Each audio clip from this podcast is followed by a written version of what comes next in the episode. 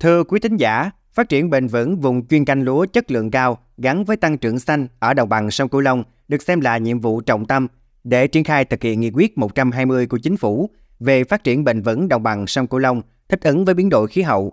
và chiến lược quốc gia về tăng trưởng xanh giai đoạn 2021-2030, tầm nhìn năm 2050 cũng như các chiến lược quy hoạch của vùng và các tỉnh trong vùng. Trong chương trình Góc nhìn miền Tây hôm nay, mời quý thính giả theo dõi bài viết Phát triển chuỗi giá trị lúa gạo, trách nhiệm và bền vững do phóng viên Nhật Minh thực hiện. Trên những cánh đồng lúa không dùng phân thuốc hóa học của hợp tác xã Tân Long ở huyện Vị Thủy, tỉnh Hậu Giang, màu xanh của mạ đã phủ kín. Toàn hợp tác xã canh tác diện tích từ 350 đến 750 hecta trên một vụ. Với 5 sản phẩm gạo chủ lực đang được thị trường ưa chuộng và tiêu thụ là ST24, ST25, ST21 Đại Thơm và OM18. Trong quá trình sản xuất, hợp tác xã luôn tuân thủ kỹ thuật quy trình sản xuất. Hiện hợp tác xã đang trồng lúa sạch cao cấp mang thương hiệu Nàng Mau. Đây là dòng sản phẩm không sử dụng chất hóa học. Ông Nguyễn Văn Thích, giám đốc hợp tác xã Tân Long bày tỏ. Lợi nhuận đây là lợi nhuận cái lợi ích cái sức khỏe của người tiêu dùng người ta thấy là đảm bảo được không dùng chất hóa học để là gãi trên đồng ruộng. Cái thứ hai nữa là cái sản phẩm làm ra là nó có giá trị. Sống hiện giờ là người ta ăn phải cho ngon, mặc phải cho đẹp. Thành ra bây giờ cái chất lượng, cái sản phẩm mà làm ra đó là phải đáp ứng với cái người tiêu thụ, chứ không phải là chúng ta có những gì mà chúng ta bán mà thị trường ta không cần. Thì lúc đó cái sản phẩm mình làm đã không có giá trị. Hiện Hậu Giang đã xây dựng được 7 vùng trồng lúa sản xuất theo các tiêu chuẩn an toàn, được cấp mã số vùng trồng đạt tiêu chuẩn xuất khẩu sang thị trường các nước với diện tích hơn 280 hecta trên 161 hộ. Sản lượng trong năm đạt khoảng hơn 3.600 tấn.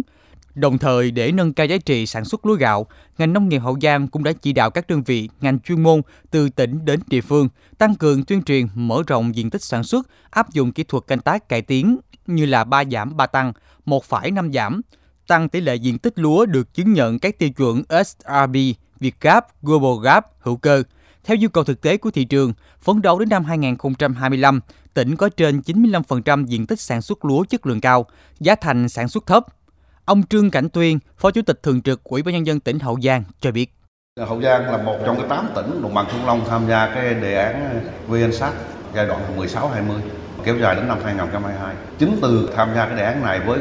cái 32 đơn vị cấp xã và quy mô diện tích là gần 30.000 hecta thì đã góp phần cái cải thiện chất lượng trong ngành hàng lúa gạo của tỉnh Hậu Giang trong thời gian qua rất đáng kể về năng suất, về chất lượng, về cơ cấu giống cũng được thay đổi theo cái đề án. Còn tại tỉnh An Giang, Thời gian qua, địa phương này cũng tập trung triển khai phát triển các hợp tác xã, tổ hợp tác gắn với liên kết sản xuất và tiêu thụ theo hướng lâu dài, bền vững, nhằm từng bước khuyến khích tạo động lực cho nhà đầu tư trong lĩnh vực nông nghiệp. Tỉnh có 209 hợp tác xã nông nghiệp và 22 liên hiệp hợp tác xã, trong đó có 37 hợp tác xã và hai liên hiệp hợp tác xã có nhân sự của công ty cổ phần tập đoàn Lộc Trời tham gia quản lý điều hành và liên kết sản xuất tiêu thụ lúa nếp với tập đoàn Lộc Trời hàng năm. Ông Huỳnh Văn Thòn, Chủ tịch Tập đoàn Lộc Trời, bày tỏ. Tôi tin rằng đó chính là sự khởi đầu, mà sự khởi đầu này nó rất là suôn sẻ. Khi mà chúng ta hình thành cả một triệu hecta mà sản xuất theo à, giảm phát thải nhà kính đó, thì hoàn toàn chúng ta có thể mở rộng và thúc đẩy cái này. Nông dân chúng ta rất cần cù nhưng cũng rất sáng tạo và các nhà khoa học, các nhà quản lý chúng ta cũng có cơ sở để có những cái diễn đàn như tôi nói như là của gọi bình vững thì hoàn toàn chúng ta có thể tập tập hợp tổ chức nông dân đi theo phương án này miễn là chúng ta có một cái tổ chức tập hợp được nông dân đó chính là hợp tác xã tôi hy vọng rằng đây là cái bài học mà chúng ta sẽ làm sẽ đóng góp nhiều cái kinh nghiệm cho thế giới về vấn đề giảm phát thải cho cái ruộng lúa.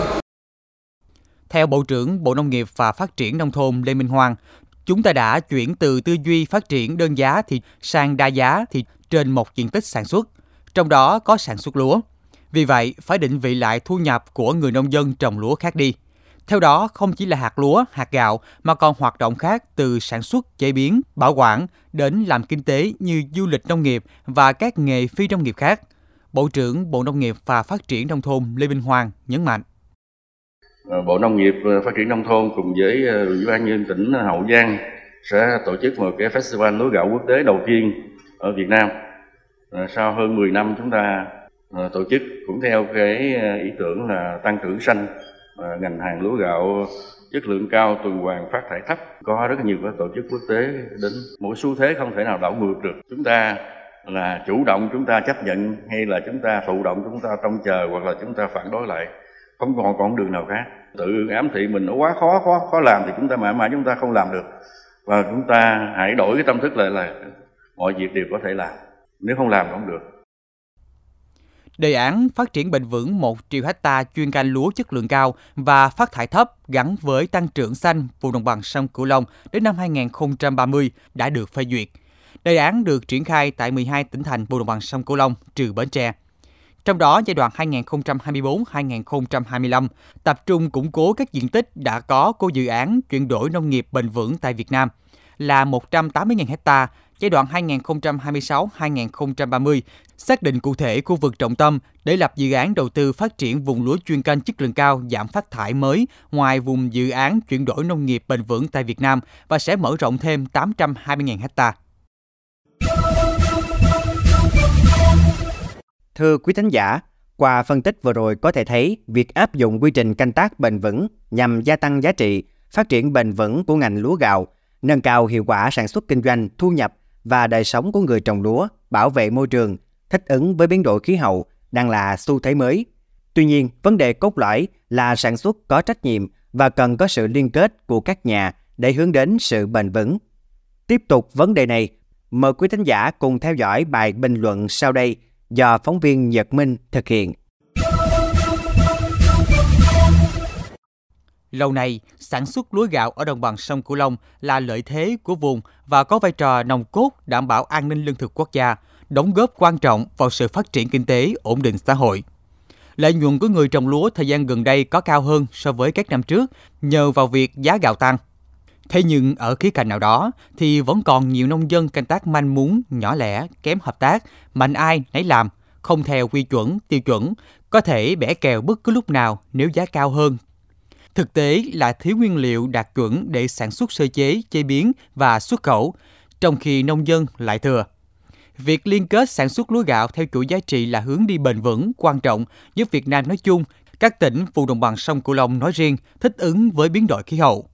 Tuy nhiên, mô hình liên kết sản xuất lúa gạo theo chuỗi giá trị hiện nay trên cả nước còn khá khiêm tốn.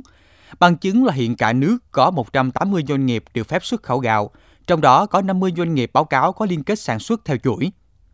Theo các chuyên gia, để duy trì lợi nhuận cao ấy thì chuỗi giá trị lúa gạo phải nâng cao lên. Khi đó, lợi nhuận của nông dân cũng được nâng cao, đảm bảo sự minh bạch, sự tuân thủ pháp luật giữa các bên và đảm bảo sự hài hòa, cân đối giữa các thành tố trong chuỗi giá trị lúa gạo thì mới phát triển bền vững. Niềm vui các thành tố trong chuỗi giá trị lúa gạo mới được duy trì và kéo dài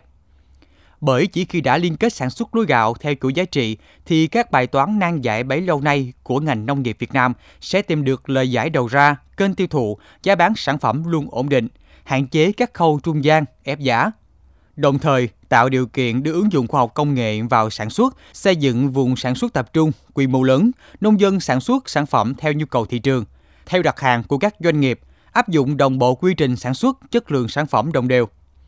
Việc xây dựng vùng chuyên canh lúa chất lượng cao và phát thải thấp ở đồng bằng sông Cửu Long là tiền đề quan trọng mang tính đột phá trong tổ chức lại sản xuất ngành hàng lúa gạo, nâng cao giá trị gia tăng trong toàn chuỗi, đảm bảo phát triển ngày càng bền vững trong bối cảnh biến đổi khí hậu ngày càng tăng, đóng góp vào tăng trưởng xanh và góp phần thực hiện cam kết của chính phủ tại hội nghị COP26 hướng tới mục tiêu phát thải ròng bằng không Đến đây, chuyên mục Góc nhìn miền Tây trên Mekong FM 90MHz cũng xin được khép lại. Những vấn đề bất cập tại địa phương xin vui lòng gửi về địa chỉ thư ký mekong 90 a gmail.com. Đồng thời, mời quý vị và các bạn cùng lắng nghe kênh podcast chuyên biệt đầu tiên về đời sống của người dân vùng đất phương Nam, chuyện Mekong trên nền tảng thiết bị di động bằng cách truy cập vào các ứng dụng Spotify, Apple Podcast trên hệ điều hành iOS, Google Podcast trên hệ điều hành Android – sau đó gõ từ khóa chuyện Mekong. Công. Cảm ơn bà con và các bạn đã quan tâm theo dõi. Xin chào và hẹn gặp lại.